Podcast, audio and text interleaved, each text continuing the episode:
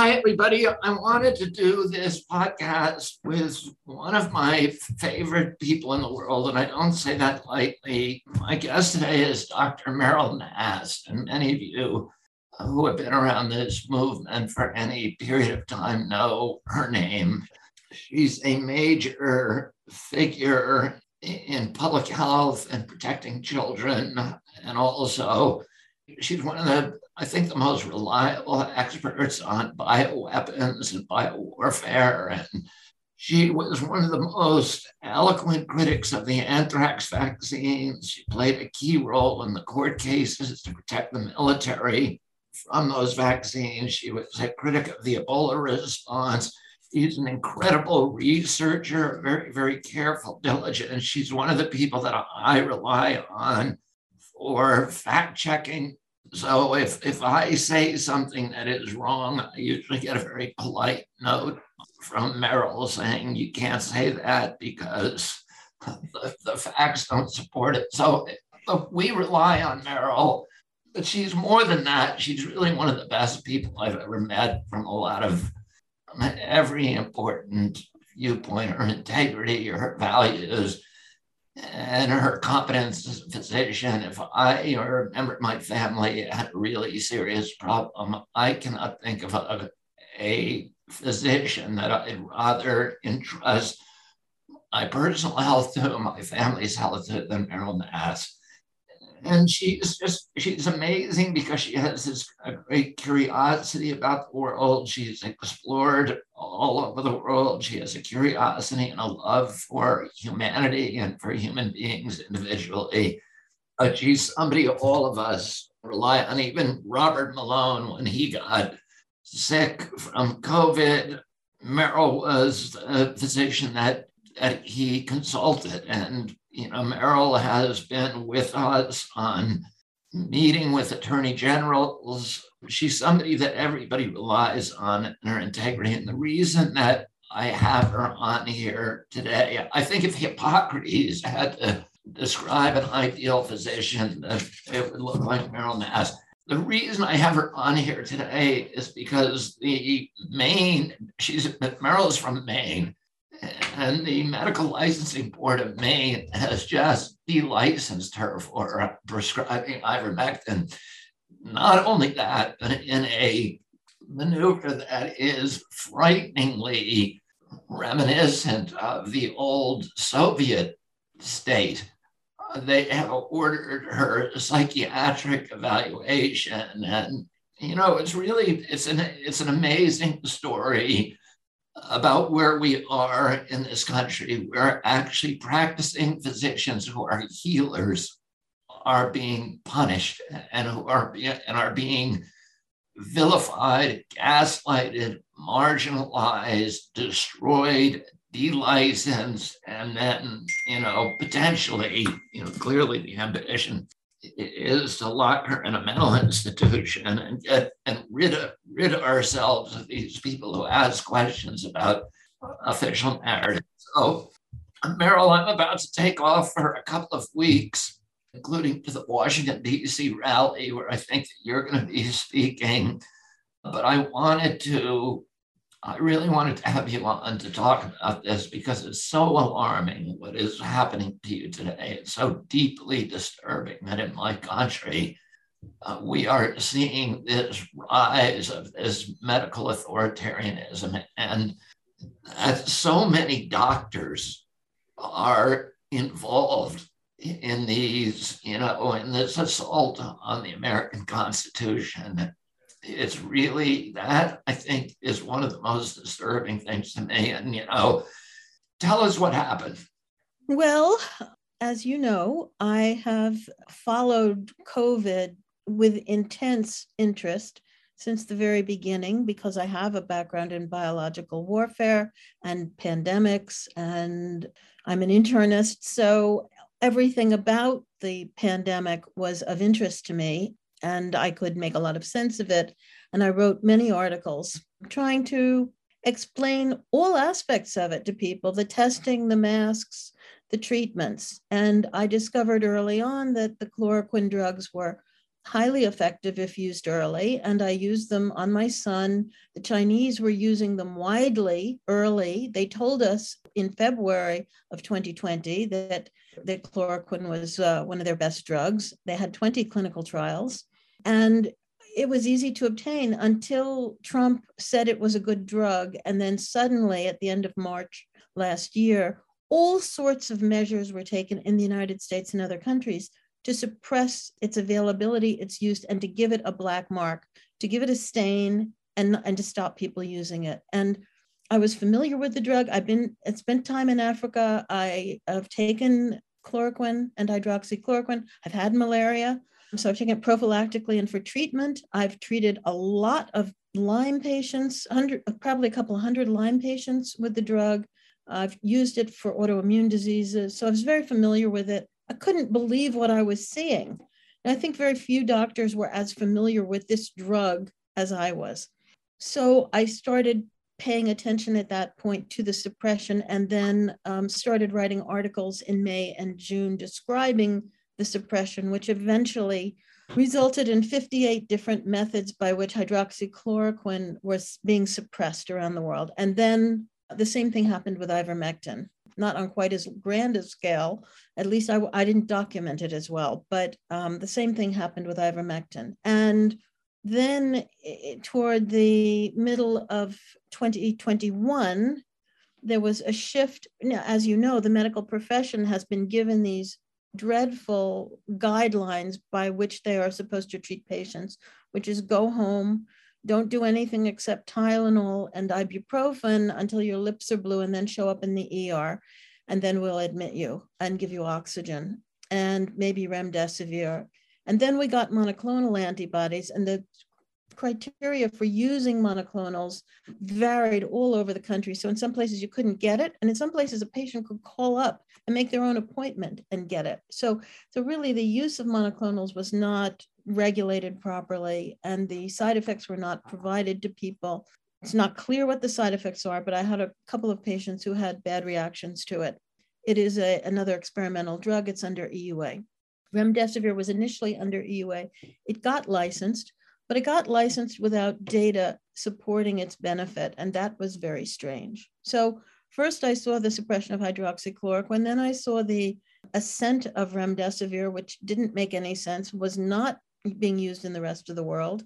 A dangerous drug with very little benefit, if any, wasn't even being used at the right time. It might have been somewhat effective if used early when hydroxychloroquine must be used, but it was being used late. Then a you know a couple of other drugs came in. People were using low doses of dexamethasone, which is somewhat effective. But the medical profession was basically being kept in the dark. And what shocked me was that they didn't pull the mask off and start reading the literature, paying attention, looking at what other people were doing. And even when Pierre Kory and Peter McCullough and Jane Orient went to Congress in December of, of 2020 and explained how wonderfully well these drugs worked in combinations and that we could really solve the problem of COVID. Ron Johnson had held that hear- hearing right before he lost his chairmanship when the Dems took over the Senate. YouTube suppressed part of the Senate hearing, one of the Senate hearings, and YouTube decided that any treatment guidelines that were different than the WHO's went against their community guidelines and should not be allowed to be broadcast. So I saw. Yeah, uh, go ahead.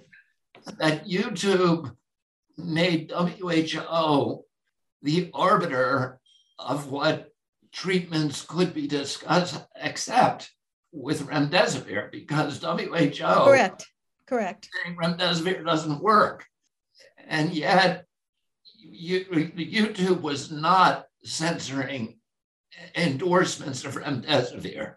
What YouTube was doing was very, very selective. It was the only consistency was support for Tony Fauci's policy for the pharmaceutical industry it had nothing to do with public health.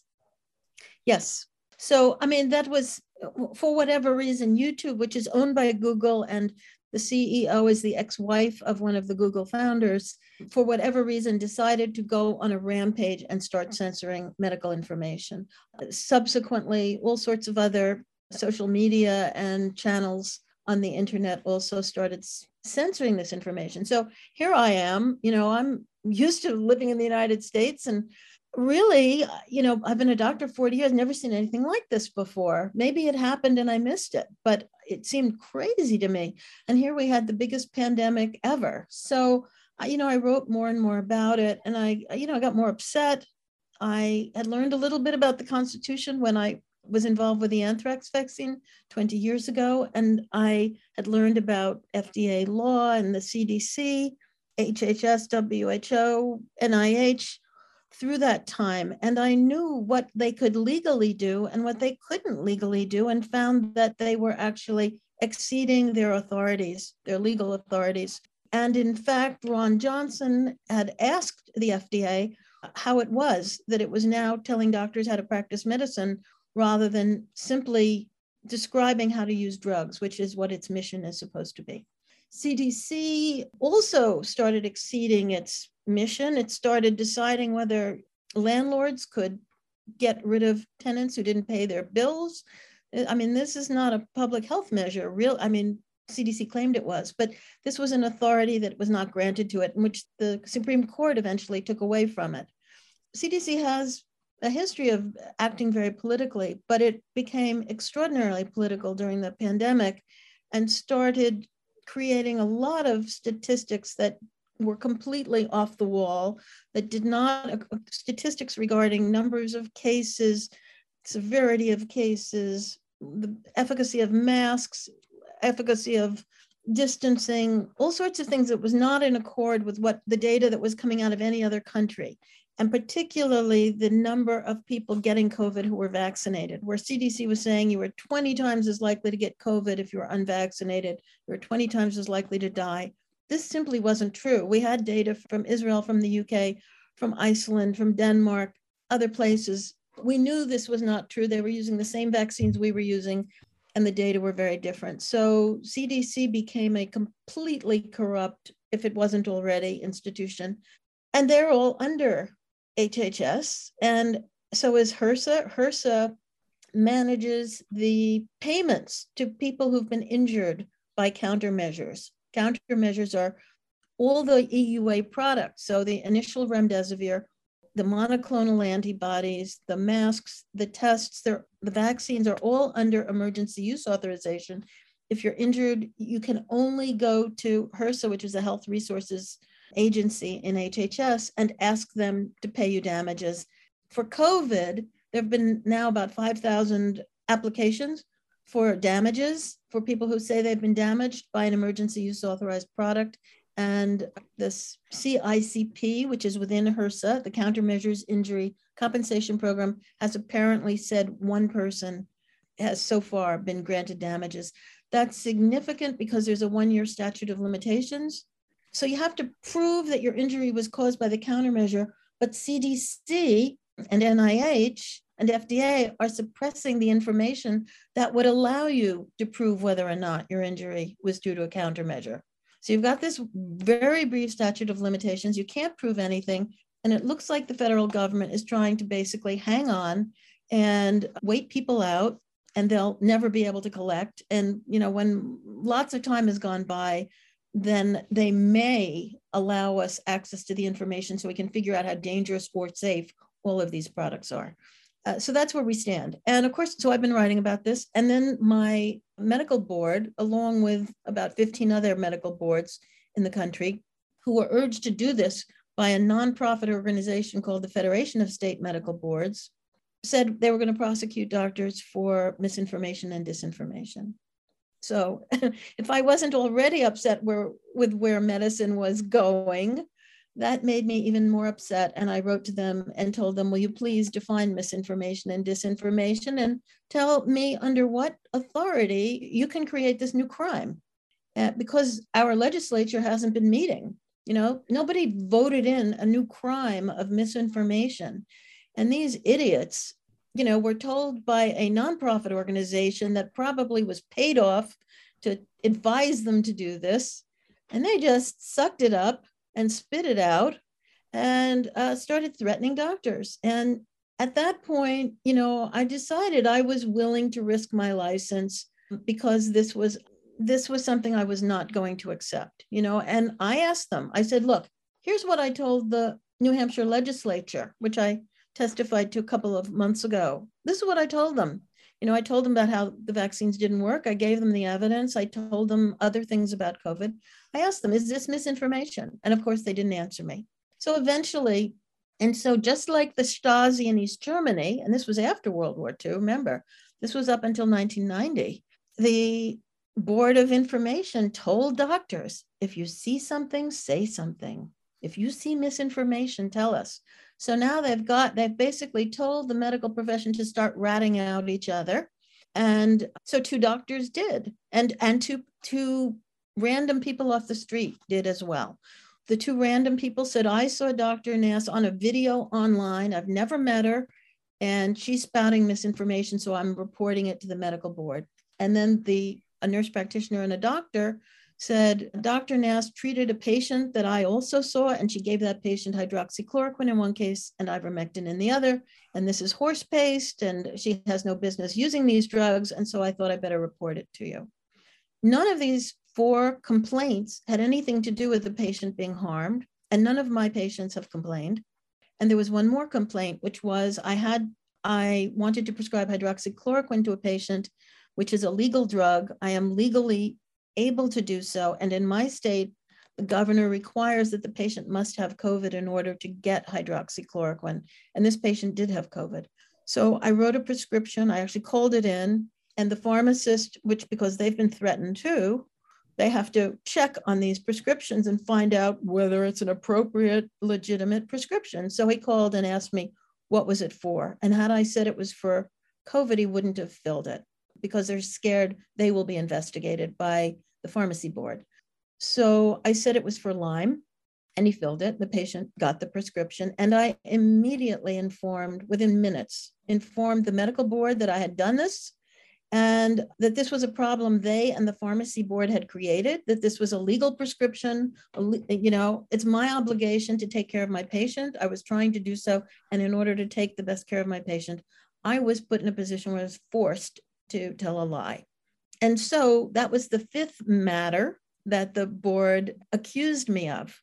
Now, I still thought that the, that under the Constitution, I w- uh, there was something called free speech. It was an amendment, hasn't been overturned yet, and I thought I would be fine. I didn't realize when I went into a very odd meeting on Tuesday that they really were were planning to destroy me however they could. So I was told I could watch the meet, and my lawyer quit the night before, the day before. So I went in without a lawyer, but the lawyer isn't allowed to speak either. I was told I can't speak, but I can watch. And then they asked me to open up my camera so they could make sure there was nobody else in the room with me. I thought that was odd. And then they asked me to pledge that I was not going to record the meeting. I thought that was odd. I said, How do I get a transcript of the meeting? They said, You don't. Okay.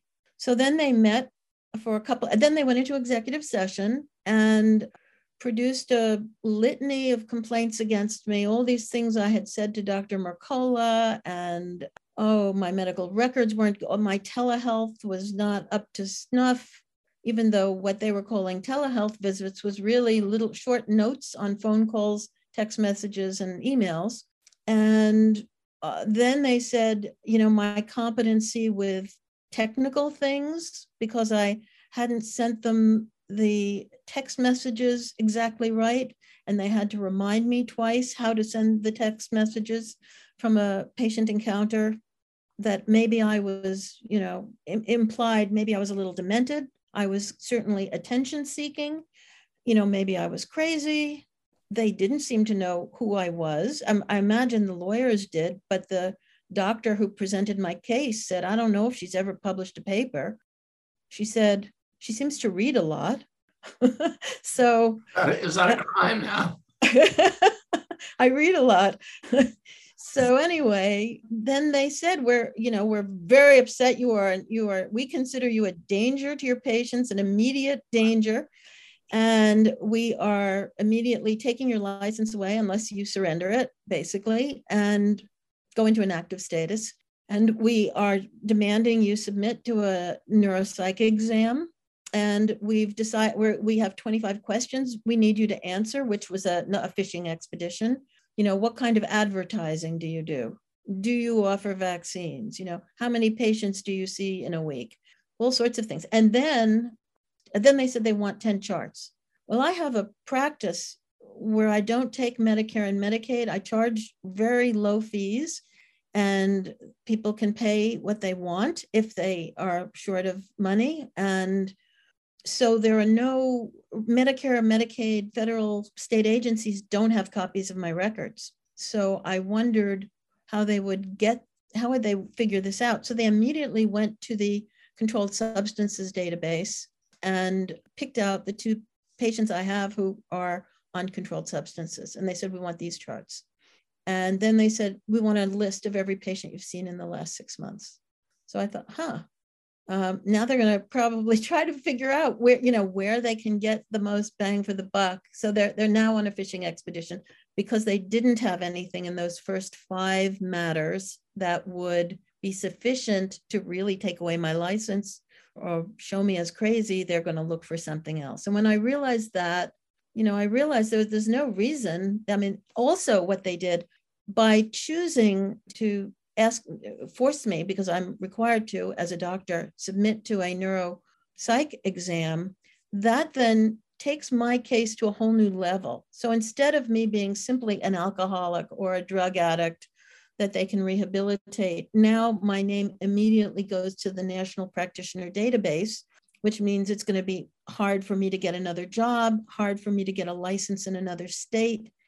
And the media are informed immediately about my case. And that was unusual because for a little, you know, fiddling little case like this, you wouldn't normally put this kind of information out there. So anyway, I thought, well, if they wanted to get media on this case, they they can get media on the case, and I will say exactly what I think. And um, we'll see where this goes. So let me just reiterate uh, there has not been a single complaint to the board by a patient in this case, not one. You have been, never been accused or charged with malpractice in 41 years of practicing medicine.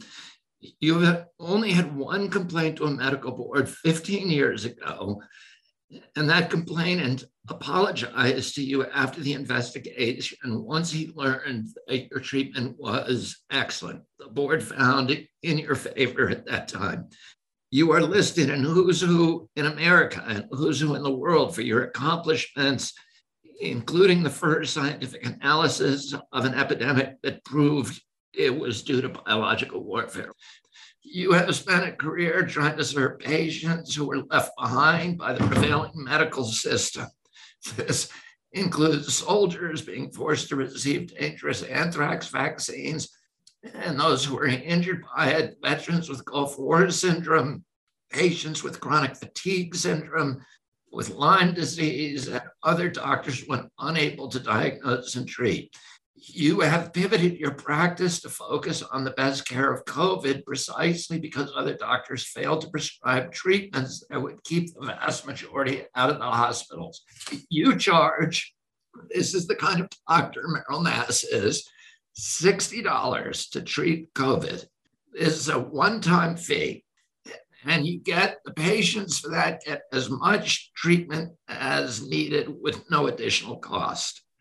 So this the ideal doctor. This is the, the doctor that we all wish we had. And this is the doctor who's being railroaded by these criminal technocrats in on the Maine licensing board for medicine. You know, and the question is, who is the who are these people and how do we figure out ways to punish them? How do the American people figure out ways to punish this criminal enterprise that is trying to silence this wonderful doctor because they don't want patients healed? They want to be able to support the pharmaceutical narrative, pharmaceutical paradigm, pharmaceutical products and silence people who are questioning these, these authorities. Who are these people, Meryl? Do you know who they are, the people who are sitting on this board? No, I don't know any of them. Some of them are doctors, some of them are citizens. I think they what and they they are a state agency. So they these are volunteers who probably get paid, you know, per diem to sit on the board. I think they may be well meaning. I think they have drunk the Kool Aid. They cannot see beyond, you know, what the government is telling them.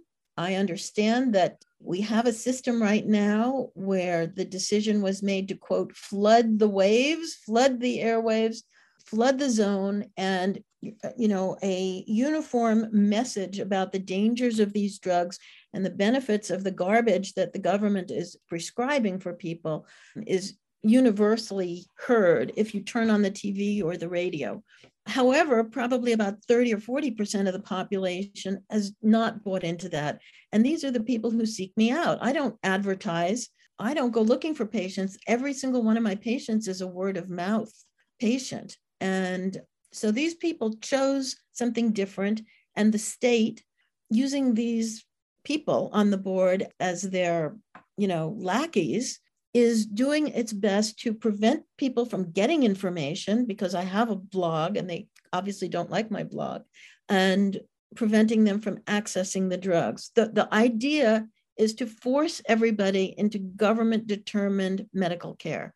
You know, shoot everybody up with the same vaccine, give them the same medications. I tell you, you know, looking back on the last 20 years, I think the, the system has been trying to destroy the reputation of doctors, destroy the doctor patient relationship, force doc, you know, this electronic medical record spits out treatments for doctors. So if they punch in COVID, the computers tells them remdesivir. It tells them whatever. Other uh, one person came to me. Their their mother was in the hospital, and the doctors wanted to give a woman this Janus kinase drug. Well, it's another experimental drug for COVID. I looked it up. The label says that it, if you take it, the mortality rate is higher than if you don't. And so, you know, I don't know if the mother was going to be enrolled in a clinical trial. The doctor couldn't tell the family very much about it. But the medical system here in Maine, we have two large medical systems, and everybody else, every all other doctors who are not part of those two systems are being pushed out, squeezed out.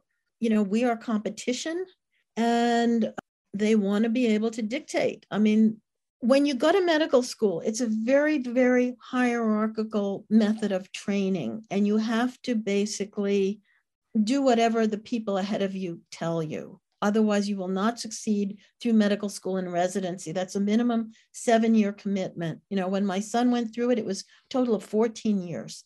And you learn to keep your mouth shut and do what you're told. And unfortunately, then you get a job. In the old days, once you got a job and you were out of that, you could sort of be independent and do what you thought. But now you can't. Now almost everybody is an employee. I remember the Clintons saw that medicine was a, a huge cottage industry that was taking up about 15% of GNP. And they said, we have to get our hands on this. And, um, you know, they did. I mean, they encouraged larger and larger institutions to form. And the larger, so if you've got a doctor's office and you've got one or two doctors and a couple of nurses and a couple of secretaries, everybody knows you. And the doctors remember your history. If you have a system where there's 100 doctors and 500 nurses, nobody knows you and nobody is responsible.